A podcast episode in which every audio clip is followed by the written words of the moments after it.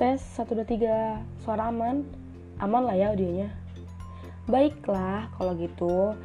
Bismillahirrahmanirrahim. Assalamualaikum warahmatullahi wabarakatuh. Oke teman-teman balik lagi di podcast aku kali ini. Sekarang kalau nggak salah udah episode 7 ya? Eh episode 8 ya. Pokoknya kita akan membahas tentang soal nomor 7 Yaitu sebutkan faktor-faktor produksi jadi faktor-faktor produksi itu ada empat.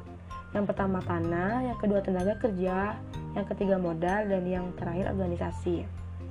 Nah, tanah itu mengandung arti yang luas, termasuk sumber semua yang kita peroleh dari udara, laut, gunung, dan sebagainya, sampai dengan keadaan geografi, angin, dan iklim terkandung dalam tanah. Al-Quran menggunakan kata tanah dengan maksud yang berbeda. Manusia diingatkan akan sumber kekayaan untuk dipergunakan. Manusia boleh menggunakan sumber yang tersembunyi dan potensi untuk memuaskan kehendak yang tidak terbatas. Islam telah mengakui tanah sebagai faktor produksi tetapi tidak setepat digunakan dalam arti yang digunakan di zaman modern. Jadi tidak sama. Tanah boleh digunakan dalam rangka memaksimalkan kesejahteraan masyarakat sebagai prinsip dasar ekonomi Islam. Nah, yang kedua yaitu tenaga kerja. Dalam Islam, tenaga kerja bukan hanya suatu jumlah usaha atau jasa yang abstrak yang ditawarkan untuk dijual pada pencari tenaga kerja manusia. Mereka yang mempekerjakan buruh punya tanggung jawab moral dan sosial. Dalam Islam, tenaga kerja bukan hanya suatu jumlah usaha atau jasa yang abstrak, tetapi mereka mempekerjakan buruh buruh supaya punya tanggung jawab moral dan sosial. Yang ketiga yaitu modal. Modal merupakan aset yang digunakan untuk membantu distribusi aset berikutnya. Menurut Thomas, milik individu dan negara yang digunakan dalam menghasilkan aset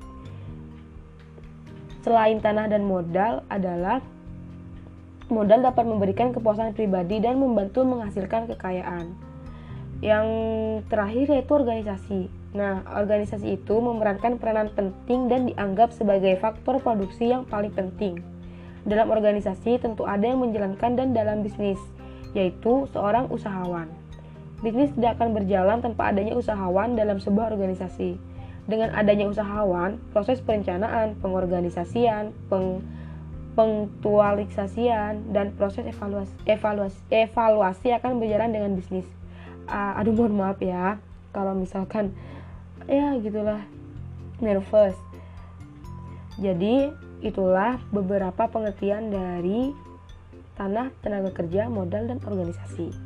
Semoga bermanfaat. Jangan lupa nantikan episode terakhir kita dalam bab ini. Terima kasih. Wassalamualaikum warahmatullahi wabarakatuh.